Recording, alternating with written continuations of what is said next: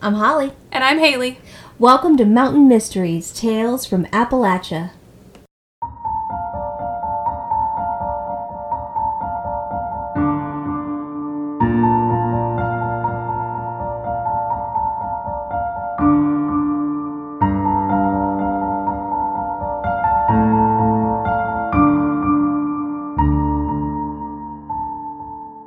Welcome back, podcast listeners. Welcome back. We're happy to have you again for another week of craziness. I know. Uh, we got some, well, Haley got some feedback last night um, that someone really enjoyed our episode about the crematory. Yeah, yes. Um, my friend Emily, who I um, see at brewery trivia every week, um, said they, her and her husband both really enjoyed um, the podcast, but she had been listening to um, the episode Holly did about the crematory, the crazy crematory, um, and really enjoyed it and was slightly scared that we knew that much about death, but It's okay.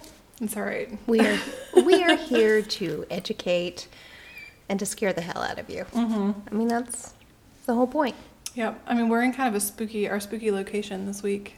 Anyway, I don't understand why we keep coming back. we are gluttons for punishment. I know. Well, it it's the only place we can come um, that I have the like the door code, and we can get in. that here. you're allowed to. Yes, that we're allowed to come into. Yeah, yeah. Haley's been banned from a lot of places. So I Just can't kidding. go a lot of places in this town.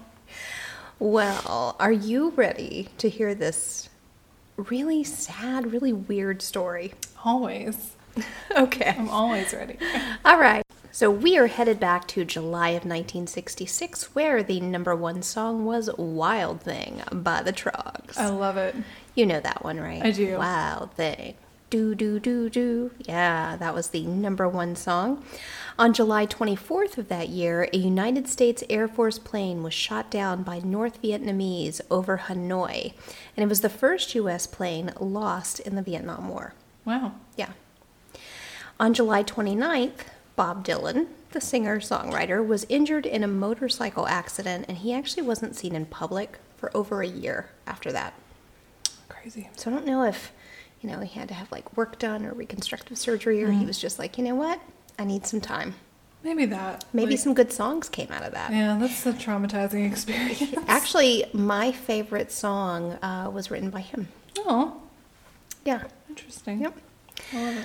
All right. So now I want to give a disclaimer for this episode because it does feature the murder of a child. Um, so if that feels too intense or your ears aren't ready for it, maybe you're a little young, perhaps just float on to next week and Haley's episode. Yes. Yes. I was gonna say I don't think mine has anything to do with children, so Okay, good. I was good. say I don't, so don't know if I'm there just yet. putting that preface out there, you know, just just so you're you're warned, all right?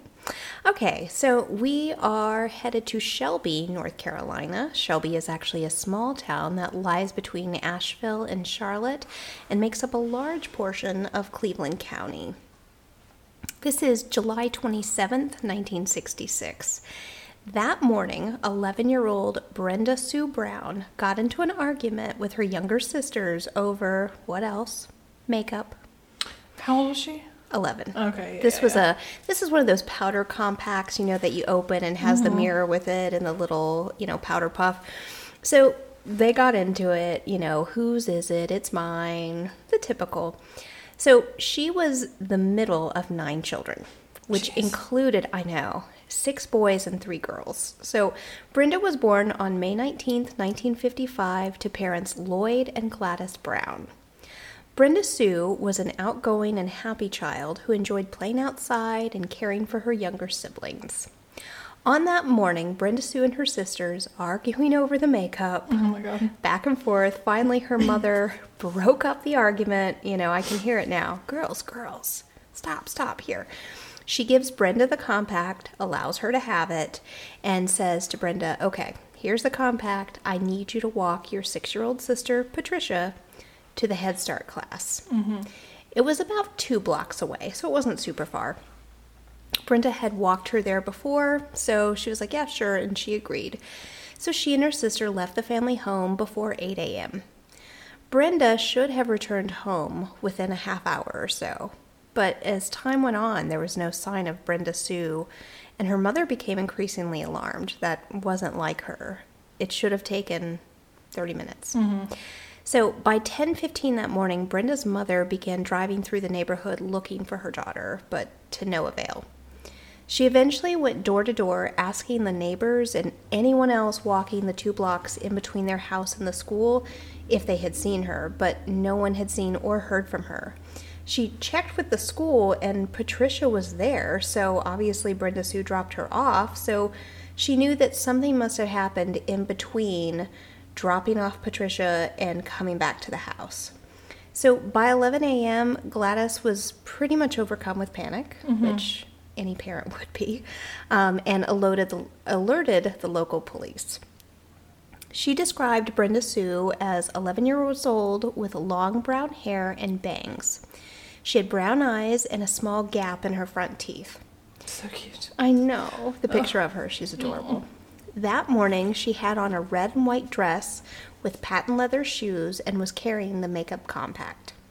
Armed with details about Brenda, the police began searching the area for the missing child. I can't imagine being the parents at this point. Yeah, I.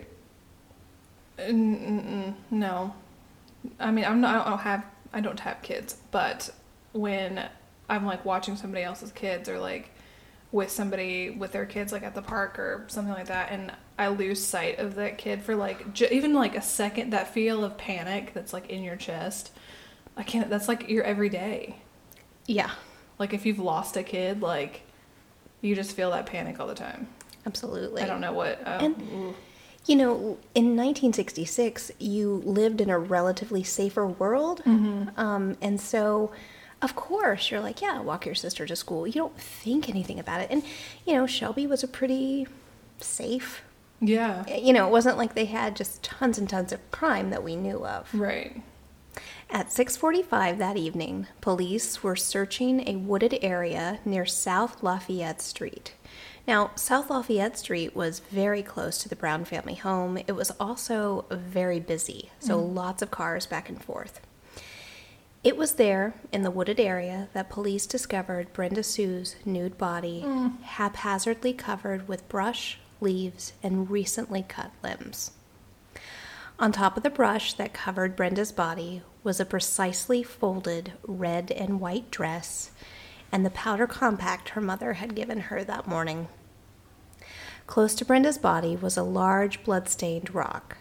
During the police investigation of the crime scene, and during the forensic examination of the body, it was determined that Brenda was killed due to blunt force trauma to the head.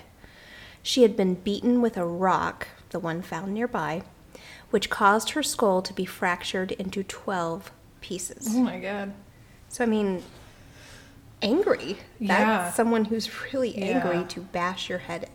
That's crazy. Um, an autopsy suggested that while Brenda was found in the nude, she had actually not been sexually assaulted. One Yeah. weird saving grace, I guess. Yeah. I don't. Oh my gosh.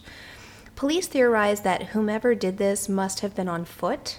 Um, this theory was based on proximity to South Lafayette Street, which was a very busy thoroughfare. And if a person had just parked their car to, you know, drag her into the woods or had kidnapped her in a car, and someone would have seen that and like have noticed a car parked there Right. you know, that would be out of the ordinary. So they really felt because her body was found 150 feet from this really busy traffic way that someone was walking.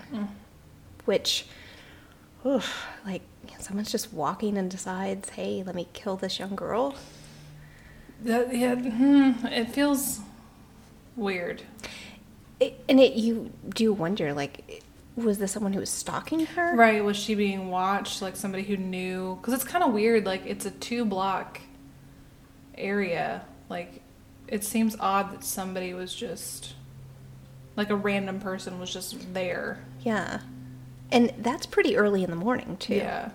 you know I, it's just so strange so to me this speaks to someone who was maybe in a hurry Mm. but yet premeditated Right. Somebody who had been watching her. It almost sounds like to me maybe the intent was to assault her mm-hmm. and then panicked. To sexually assault yeah, her. to sexually assault her, panicked, like maybe hit her over the head with a rock to like subdue her or something, and then either got like enraged or whatever and just kept hitting her, Yeah. or Maybe she said something yeah, that he didn't like, panicked, and I don't know. you know, maybe she yelled out, yeah, Yeah. and he tried to subdue her and just overkill. Crazy. Absolutely, yeah. And so, not just that, but I look at premeditation in that. Did you bring something with you to chop down branches? Oh yeah, Because these are were cut freshly cut branches. Like, I mean, could you cut them with just like a maybe just a knife you had in your pocket? Like, I wouldn't think a Swiss Army knife would cut through branches. Not like big, like if twigs maybe. They use the term branches, not twigs. Okay. So no, I'm not seeing your little pocket knife doing that. I am on foot and I have a chainsaw. Like that's just Could it have been maybe they were like, like tree trimmers? maybe and, and maybe they were twigs. Maybe that just wasn't it said branches. But So freshly cut. Maybe they were already cut. Maybe somebody else cut maybe so. they- Maybe so. That's just And a weird just detail. Move that. It it was really strange to me. So, you know, had this person been stalking Brenda, was you know she just walking by herself, and it presented the opportunity. Mm. You know, so at the time, police were able to narrow down their search to two suspects. Oh, okay. The first was a balding white male who had exposed his penis to Brenda Sue's sister several days before Brenda Sue's murder. And remember, Brenda Sue's sisters were younger than her, so this person who exposed themselves um, clearly wanted to do so in front of young children. And this is the 60s? It is Okay. 1966. Okay. I'm just, and I don't want to like put any judgment on the mom or the dad, like parents at all. But But go ahead, because I think you're going to. I'm say people already send us nasty things, so I'm gonna get more mean emails about this. But whatever, You can be mean to Haley. it's fine. It doesn't. No, just kidding. It takes a lot to hurt my feelings. Um, that's a challenge. Um, But don't try, because that's mean. Go ahead. um, no, but like if someone has exposed themselves to one of my children days before, I'm probably not gonna let them walk anywhere by themselves. hmm Just think. I mean, just thinking out loud. Yeah. But again, I mean, maybe she, maybe she had to. I mean, she didn't have a choice. Like, the mom was like working at home, or like, Well, and it, it does um, make me think like, what was the situation that it happened in? Like, were they just outside in the front yard? So, were they actually at their home and somebody did this? Were they at the mall? Were they, yeah. you know, I, mean, yeah. If it was somewhere else and it happened, then that's one thing. But um, in my mind, I was thinking it was like on this walk to school that since it happened, right. and I'm like, no, you, that means you don't get to walk So, by yourself anymore. From from my knowledge, this didn't happen during the walk to Okay. school. I mean, it wasn't it wasn't said, but I mean, you know, it really could have happened anywhere, and it could have been, you know, sometimes they said, you know, balding male, so he wasn't young, but you know, sometimes like young guys will be like, oh, let me moon you, and maybe I don't know. It seems But though, a six year old, yeah, it seems like this was his kick. Yeah. So I digress. So the individual was not named, and for some reason they weren't able to find him. They knew it happened, they knew a general description of what he looked like, but they didn't know where he was. Okay. So maybe some crazy. I anyway. So the other suspect was a 13-year-old mentally challenged African American boy by the name of Robert Roseboro. Hmm. Robert had been seen by witnesses walking alone in the area that morning, and he also lived just a few hundred yards from where Barbara's body was found. Do you hear a? I did for a second. I thought it was somebody's car alarm. I loved how we can pick up all that stuff. Yeah, I don't hear it anymore. Robert was brought into the police station for questioning. Um, he was questioned by Officer Harold Smith, but chose to remain silent, just Good sitting move. there mhm, and not answering any of the officer's questions. And to Smith, the officer, uh, Robert's silence made him appear even more suspicious. I don't know. Part of me feels like um, he already had a judgment. Yeah, I don't like this. I don't like the way this is going. There's some twists in this, so Okay, I'm just like that makes me uncomfortable. A little bit. strap in. Ah, Uh, it wasn't made clear if Robert had an attorney or his family was even present when he was questioned, which, if not, that just makes me angry.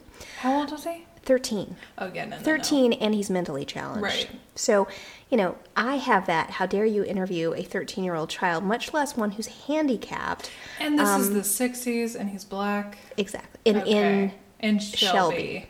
yeah. which is still, I think, predominantly white, right? Yes. yes. Okay. Yeah. Yeah.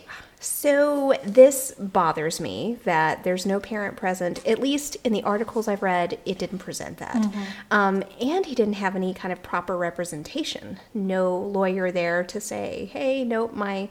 Is, is he under arrest? Because if not, you know, we're, we're, We're out of here. here. Exactly. Oh, and we said that in unison. Mm-hmm. We're out of here. So while Roseboro remained a suspect, police did not question him again after their initial interview. Okay. The public outcry um, was that police should have done more to investigate him because, you know, once this was put out into the media, of course you have Why public. are you putting a 13 year old out into the media? It's also Yeah. the 60s. I keep forgetting it's the 60s. it's the 60s. It's the 60s. And and not that we agree with it, but that it was a different time period. Yeah. So this is out in the media. There's public outcry like, why didn't they do more to investigate him? He was there at the time. Um, and in 1966 in Shelby, there was an organized crime group or gang, if you will, um, that I was shocked to find this out, dominated the Shelby area. Really? Yes, and I I don't there's not like a name for them and everything that I saw, but I was like, "Wait, what?" That's wild. what? And it was said that this, you know, crime group or gang um, had protected Robert against police interrogation. So maybe there was that threat of violence or something. And perhaps the gang threatened the police. I'm not really clear on all the details, but Weird. I was very shocked to hear that. Officer Smith, who had interrogated him, um, and other police officials felt that Roseboro was guilty of the murder, but they stated they didn't have enough evidence to charge him, you know, against what the public said. I mean, they had to let him go, Yeah. which I'm grateful for, as opposed to maybe, you know, trying to get a false confession. Right. I mean, you know, if he did do it, then you have to prove it. Exactly. I mean, like you did with every other. So I mean, every other crime. Like if you, you have to prove it. you Exactly. can't just be like, I think they did it. Well, and we've, in doing this podcast time after time, we've heard it to where someone just says, "No, no, I think you did it," um, and that's enough, Yeah. you know, in some time periods to get people executed. right. You know. Yeah. So let me tell you a little more information about Robert Roseboro. Okay. Robert Louis Roseboro was born on April 30th, 1953, in Shelby, North Carolina.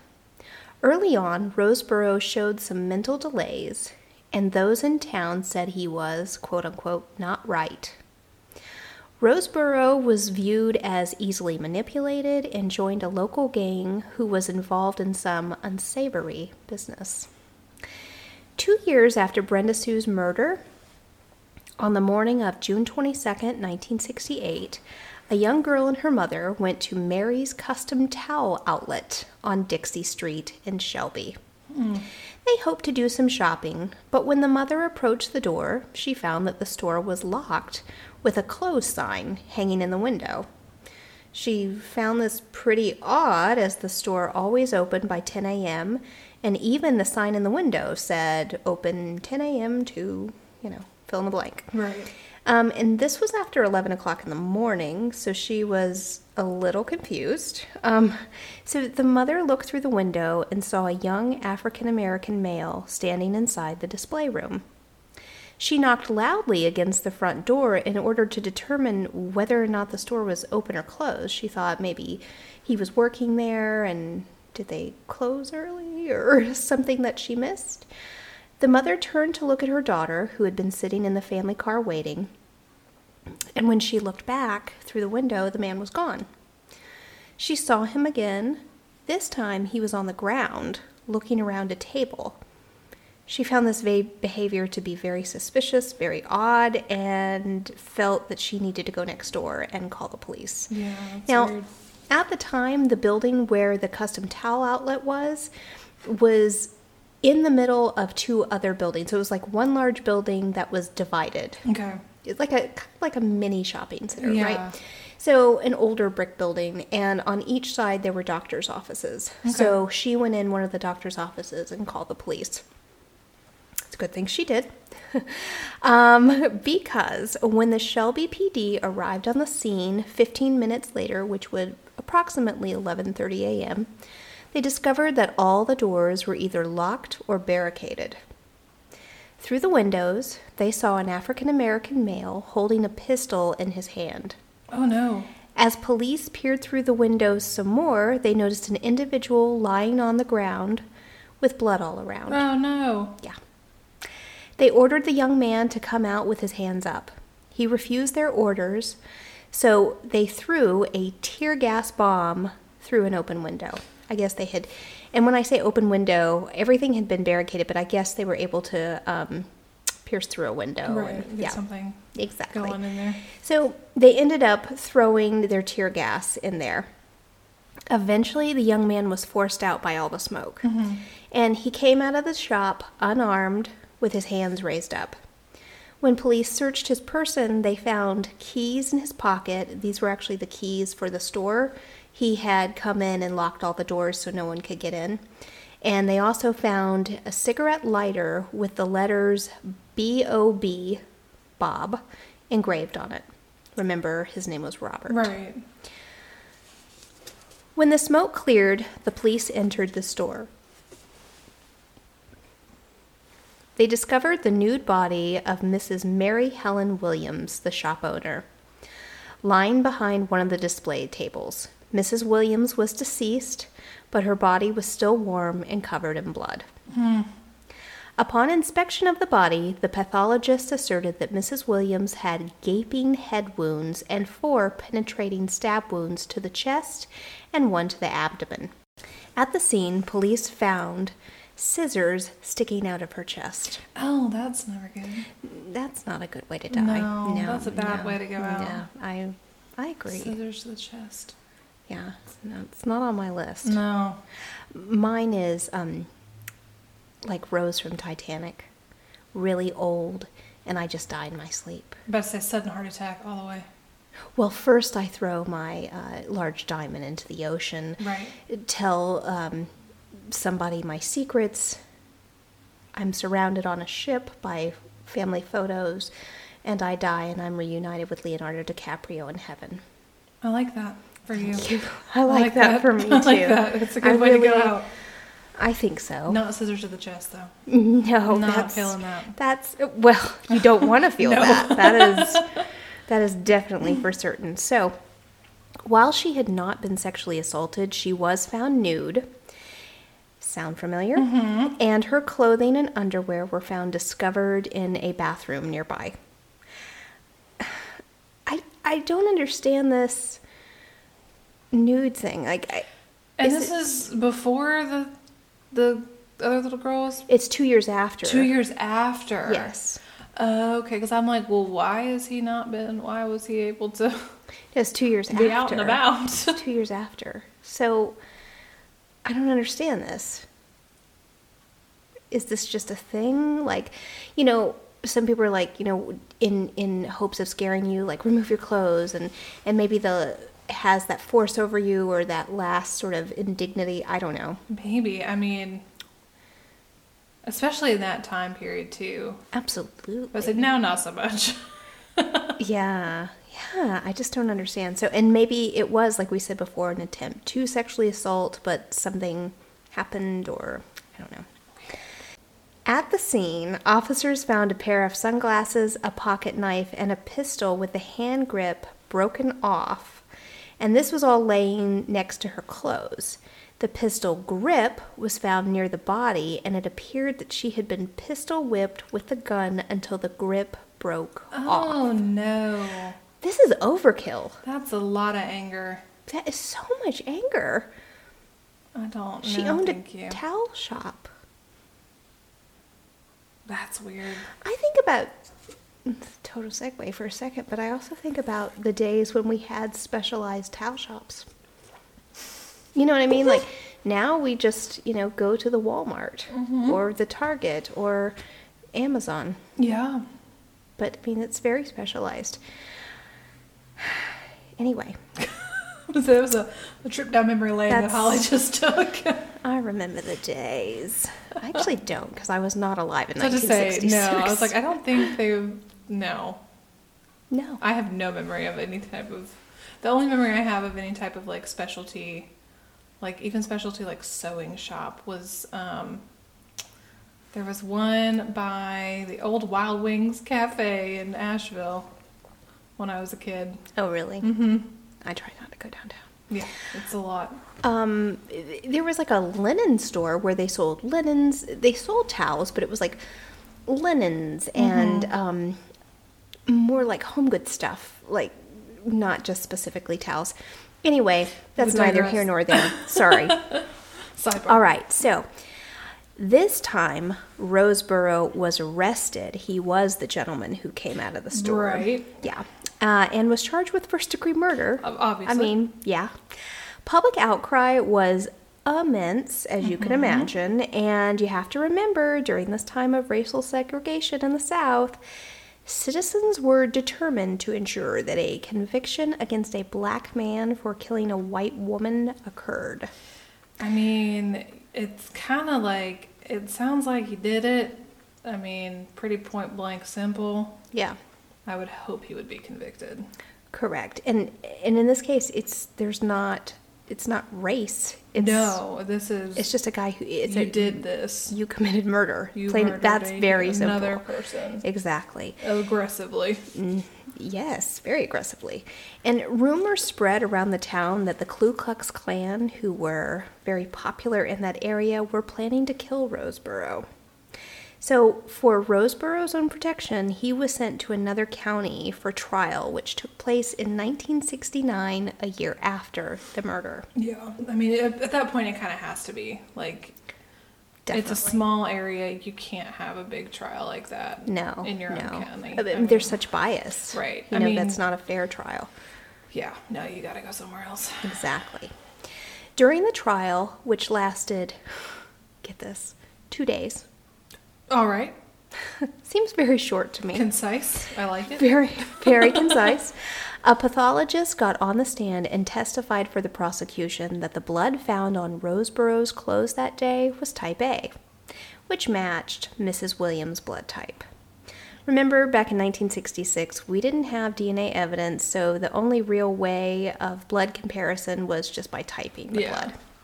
So, another witness who worked as a clerk at a shop near the crime scene stated that she had sold that pair of sunglasses to Mr. Roseboro the morning of the murder between 9:30 and 10 a.m., which is, you know, probably an half an hour to an Right. hour before.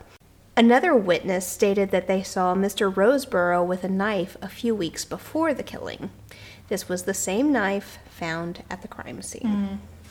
Roseboro got on the stand himself Oh my, in his own defense. that's and never good. That is never good. Don't do that. Yeah, no. And stated that the police had lied throughout the entire investigation. And he asserted that he had absolutely no motive to kill Mrs. Williams, as this is the part where you go, What?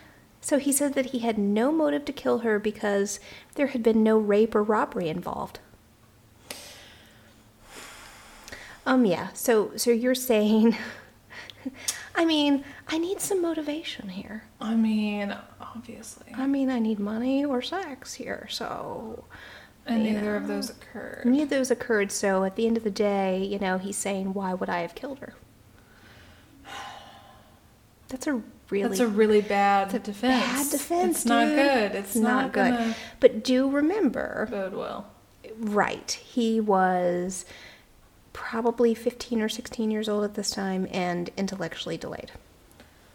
Yeah, I mean, But hopefully, you would have a lawyer who would say, right. Hey, maybe don't maybe we don't. Let's not say that. Maybe we don't do that. Yeah. I mean, like this is already bad for you. It's already not going to go well. Maybe we don't make it worse. How many times have I told a child or a young person, yes, you're thinking it in your head, but you don't say it? I'm like, you can't say it. Like, I know you don't like that teacher. I understand, but you cannot call them a bad word Yeah. in class. You cannot do that. Exactly. Just wait till you're home and they can't. say, I mean, you can think it all day long. That's what I do. Like, I don't say it to Haley, but then I right. I go home and I send her nasty emails under mm-hmm. fake email accounts. It's been you. It's been me. All right. It's- there's a revelation. Mm-hmm. all right. It's all right. I live for it.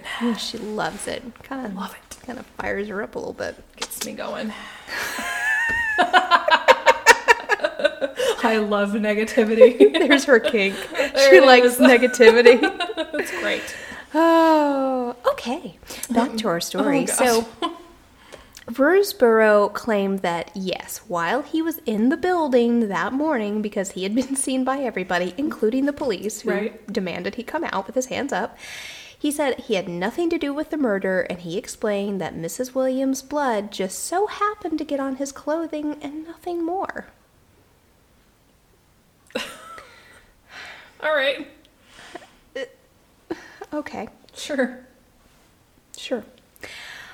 Obviously, Roseboro's testimony hurt him more than helped him. Um, yeah. There, that's a shock. Can't imagine why. Um, the jury found him guilty of first degree murder and he was sentenced to death. Mm. But shortly after his conviction, however, in 1970, his sentence was changed from the death penalty to life in prison. I to say, yeah. I mean, even then, even the '70s, we weren't so much convicting children to death. Well, but you got to think in the 70s, that was during that period of death penalty reform. So, like people like Charles Manson, who had a death sentence, That's it was, you know, exchanged out for a life sentence. So, in the early 70s, this was very common. Yeah. Um, so, that's not surprising. Roseboro is currently 68 years old Damn. and is serving his sentence at Anson Correctional near Charlotte. He is currently there. I mean, you can go to North Carolina Department of Corrections and, And, see like, his mugshot. there. He's there. Wow. Yeah. So his jailhouse records, because I pulled them, of course you did. of course I did, indicated that he had 27 different infractions over the last 40 plus years, which include things like provoking an assault, using profane language, substance possession, and disobeying orders. It remained that Brenda Sue's case was unsolved, and even though most people thought that Roseboro was guilty of her murder, he was never brought up on charges. All right, Haley, are you ready for some twists in this case? Because I'm Yeah? not done yet. Oh, it's God, not I the end we were of this. done. All right. not- Yeah, I'm ready. I was, I was like, I have thoughts, but all right, let's go. All right. Well, do you think that he's guilty of this? I don't Of know. Brenda Sue's I don't murder? know. do you Um, think he was guilty of Mrs. Williams' murder? From what you have presented thus far, yes. Okay. But for the other one, I don't know. Yeah. I mean, they are similar. But they're you don't usually see a crossover between ages like that. Exactly. That's the thing. Like Usually- if you kill kids, you kill kids. Right. You don't usually see it in really any instance Right. that big of a crossover. Exactly. Exactly. So maybe some similarities, but differences, you know, and it could be, in a sense, a copycat. Right. I mean, he could have heard about that one Read about it in the newspaper. and did it this way, but had nothing to do with the kid's death. yeah. It's kind of where I'm leaning. Okay. Right so now. Different. I'm thinking different killers. Okay. Hold that thought. Gotcha. All right. So after the death of Brenda Sue, her family obviously wanted justice mm-hmm. and they never got it. So Right. throughout the early 2000s, so we're moving forward in time about 40 years, Brenda's younger sisters, Patricia Buff and Mary McSwain, begged Shelby police to reopen and examine their sister's case. Yeah. They were told, though, that many of the case files were missing. It's not uncommon. And it had been years. So in 2005, 39 years after the murder, police spent four days searching for the missing case files. I appreciate that. I do though, too. That they're not just like, well, they're missing, so Like, they're not in their labeled spot, so they must not be here. Exactly. So, whoopsie. Um, so, the files were finally discovered in an unmarked box along with files that were related to the Mary Helen Williams murder. Um, relieved, police began scouring through the box but found that a great deal of evidence was missing. Again, We found the files, now we've lost got the, the, files, don't have the evidence. So, they were not able to find things like the dress that she was wearing Oh no. the makeup compact, the branches, hair samples, two vials of blood, nail clippings, and a rock that was used to kill her. All of these items had been collected back in 66, but were not in the evidence box or boxes. How does one lose branches? like I'm just. That is true. I, I mean, that's a pretty big box. That's a lot. The rock branches. Do they just put them back into the woods and we're like, all right, be back with nature? Or That's what I don't understand. And you know, I've heard before where police stations move, or they there's fires, or floods. floods, and so things are destroyed. Uh, You know, it it doesn't mention that in this case. At least I didn't read that. I mean, I don't know. That's weird. You know, maybe someone really not knowing what they were doing and cleaning out stuff and getting rid of things. They're like, man, we gotta get, check these branches. You're like, what are these branches just doing in here? To be honest, now not in a crime scene situation, but I was thinking about this. I tend to be a thrower awayer Oh, versus someone who I'm not a hoarder. So I was thinking though to myself, if I had come in someone else's house, I would probably just be like, eh, they don't need it. Eh. I would be a horrible therapist on hoarders Mm-hmm. because I would just tell them, eh, you don't need that. Throw that away. Well, check it. I, I feel it. like I'm a good therapist, but but not for people who Have you know hoarding have issues. hoarding issues. I I don't think I'd be very helpful in that scenario. Anyway, so it could have been someone who's like, eh, we don't need those branches, just chuck it. Maybe. Yikes. Yeah. All right. So police records indicated that the last person to handle the evidence was Sheriff Allen. This is the person who had received it in August of 1966 and after after it came back from the crime lab in Raleigh. So first all the evidence went to Raleigh to be assessed and then came back to Shelby where it would have sat for years Right. but it was missing. The only evidence that police were able to find in 2005 was a bloody handprint discovered on the bottom of Brenda's shoe. Oh, okay. Obviously, it was an adult handprint, it was not Barbara's. I called her Barbara. Mm-hmm. Obviously, it was an adult handprint, not Brenda's. Right. So, determined to give the family answers to the decades long mystery, police sought court and familial approval to exhume Brenda's body, oh, where it had yeah. been laid to rest at Spring Hill Church Road Cemetery since 1966. By this point, her body had been in the ground for nearly 40 years, and her wooden casket had begun to disintegrate. Her body had decomposed greatly since air and water were able to encompass her grave, so only a few bones were left intact. As much evidence as possible was taken from her body, and Brenda was laid back to rest again in May of 2006 after a public memorial service. And actually, in doing my research, I found a 2006 obituary for Brenda. Yeah, which I thought was really neat. And it listed her mother and eight siblings as those she was survived by. So obviously her father had passed. Right. Um, but it was nice to hear that her mother was still alive to see that there was some movement in Yeah. the case. That would, as a parent, that would make me very happy. So, around the time of Brenda's memorial service in 2006, the Shelby Star, a local newspaper, ran an ad- article about the 40th anniversary of her murder and that the case was still cold. A short time later, a woman named Lori Lale came forward after reading the article. She asserted that prior to her grandfather, Earl Mickey Parker's death in 2002, he gave a deathbed confession. I love a deathbed confession. Isn't that the best? oh, I know. that's my favorite thing.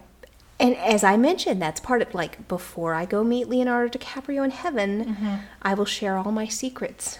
I don't really have that many. The secrets. you know. There's you don't need them. You don't need them in death. No, you don't. You don't. I need them though. Like I need to know them Oh, oh, before you die. okay. I don't need to keep. No, no, no, no. All right, well. I want secrets. So I was engaged to this man as I got on this ship, and he gave me this blue heart of the ocean, le cœur de la mer. Okay, so back to our story. So Lori, the granddaughter, claims that her grandfather said that there was a man named Thurman Price who had admitted to killing Brenda. Whoa. In 1966, Thurman Price was 40 years old and he was living very close to where Brenda's body was found. However, property records indicated that Price actually didn't purchase that home near where Brenda's body was found until 1974, so it's really unclear if he was actually living there or maybe he was renting the property. Maybe. He was close by, something to that effect. So, on February 12th, 2007, police went to Price's home and arrested him. Whoa. So, maybe they felt like this was enough evidence to go and, and arrest him. So, when interviewed, Price denied that he had anything to do with Brenda's murder. He was confused, like, what are you doing here? He was released four days later on a $50,000 bond. So they got something. Yeah. Because got something, and also, who just has $50,000 laying around? Not me. Not me either.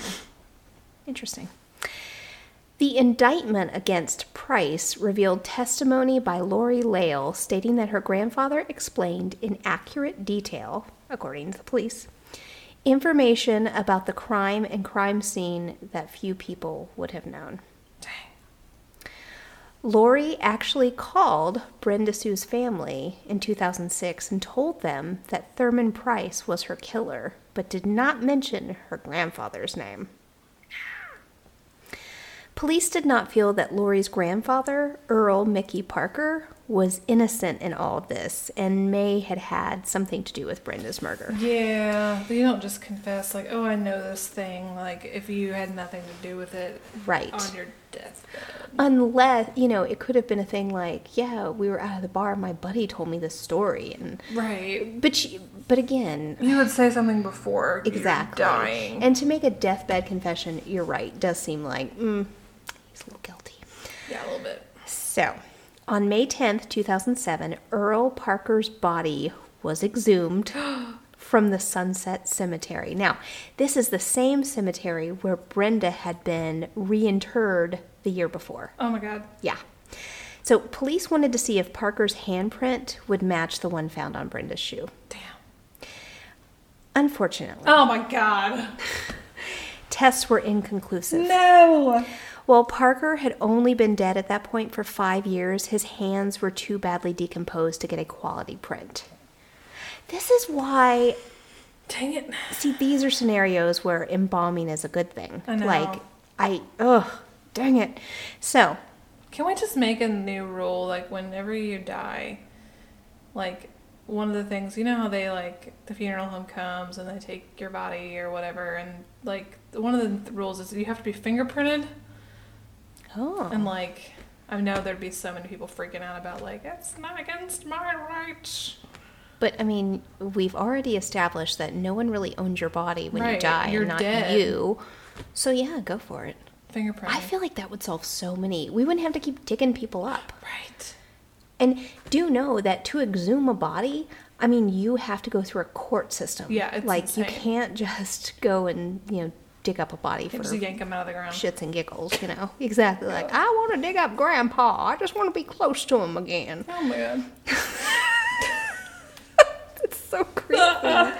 Leave dead people alone. Just, just let them rot. Let them live, not live. Let them die. Mm. Let them stay dead. I don't know. I'd say stay dead. I don't. I don't want them to. Let them to. be. just, just let them, let them disintegrate. Yeah, that's that's fine. All right, so a little quick history on Thurman Price and Earl Parker. These two were really close friends and they were indicted in 1954, so we're talking 50 years before this, on charges of rape. They were accused of sexually assaulting a 12 year old girl named Shirley Morrison. Think about it. What she was hell? 12. What the hell? The two men pled guilty and were each given, this pisses me off, a three to five year suspended sentence, Absolutely not. required to pay $240 in court costs, and maintain employment. Um, they were also not allowed to drink alcohol because apparently alcohol was what led these men to harm this young girl. Sure, it was. Not that they're horrible creatures, it was the alcohol. Yeah, I don't believe it was the alcohol. Yeah, I'm gonna go ahead and say it wasn't. It was no. Thurman Price awaited trial for years as police and prosecutors worked hard to find supporting evidence in order to get a conviction. During that time, Parker's deathbed confession was ruled admissible. Okay. And Lori herself testified at a hearing in 2010 that her grandfather admitted to her that Thurman Price had killed Brenda Sue. Lori claimed that she came to visit her grandfather, who was dying, in a hospital room at Cleveland Memorial in 2002.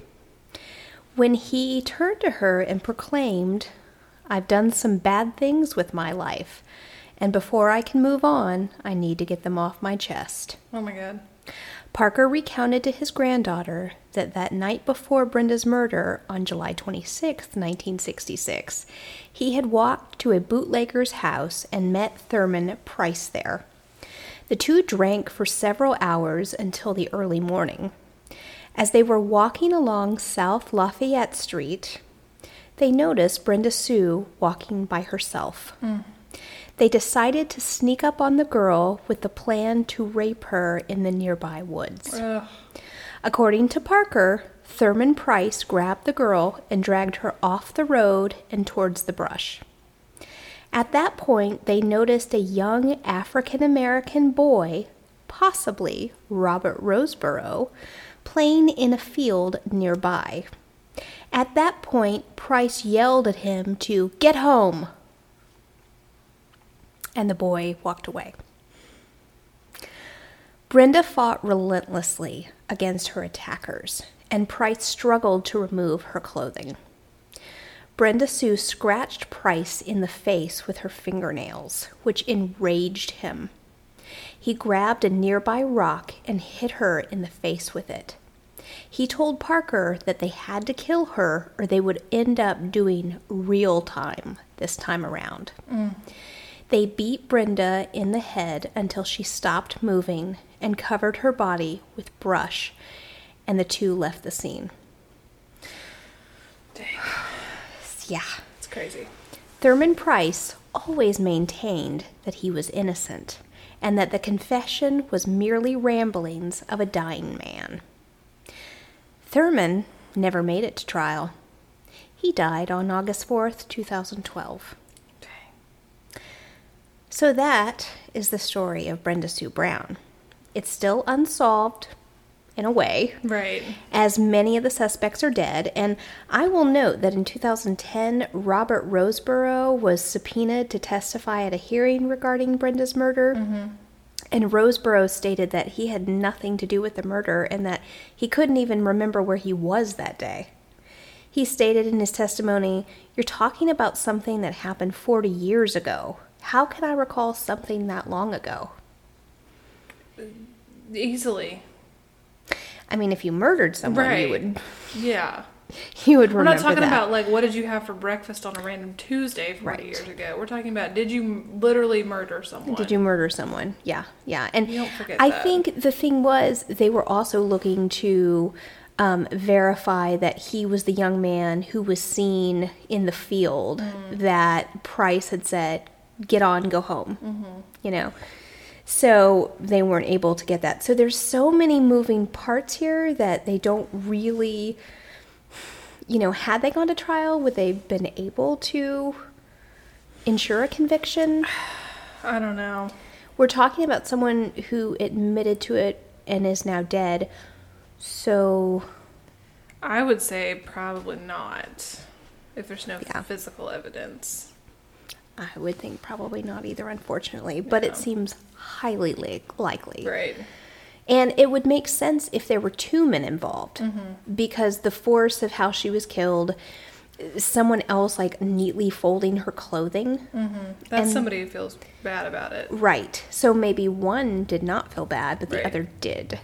Um, and then trying to hide the body Right. with branches. And that makes sense. Again, someone's putting brush, someone's cutting down the tree limbs, someone, you know, so it makes sense that there would be two people. Mm-hmm. And they had a history of raping young girls. Right. And again, they were drinking, which that was their excuse back in 1954. I don't know. I mean, what do you guys think? When I came across this case, I was like, what? That's crazy. So the family of Brenda Sue Brown kind of got answers and yet hasn't gotten answers. Right. Um, but yeah, That's crazy. if Brenda Sue were alive now, she would be almost 66 years old. Wow. Yeah. Crazy. Yeah. Crazy. Anyway, so that is my story. I know.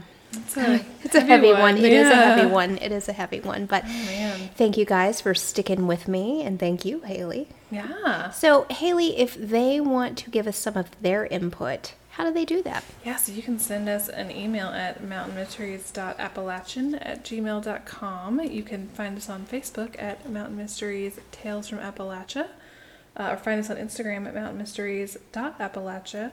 And if you want some extra bonus episodes, um, and we actually, um, we should have done this at the beginning, but we actually got a new um, Patreon member, Woohoo! Teresa. Hi, Teresa. Thank you, Teresa. Oh, Teresa, you're about to get so much we great stuff. appreciate you. Um, so yes, you can get some bonus episodes from us. Um, all kinds of fun stuff. Sometimes, Yep. Yeah, Yeah. we take it out of the mountains quite regularly.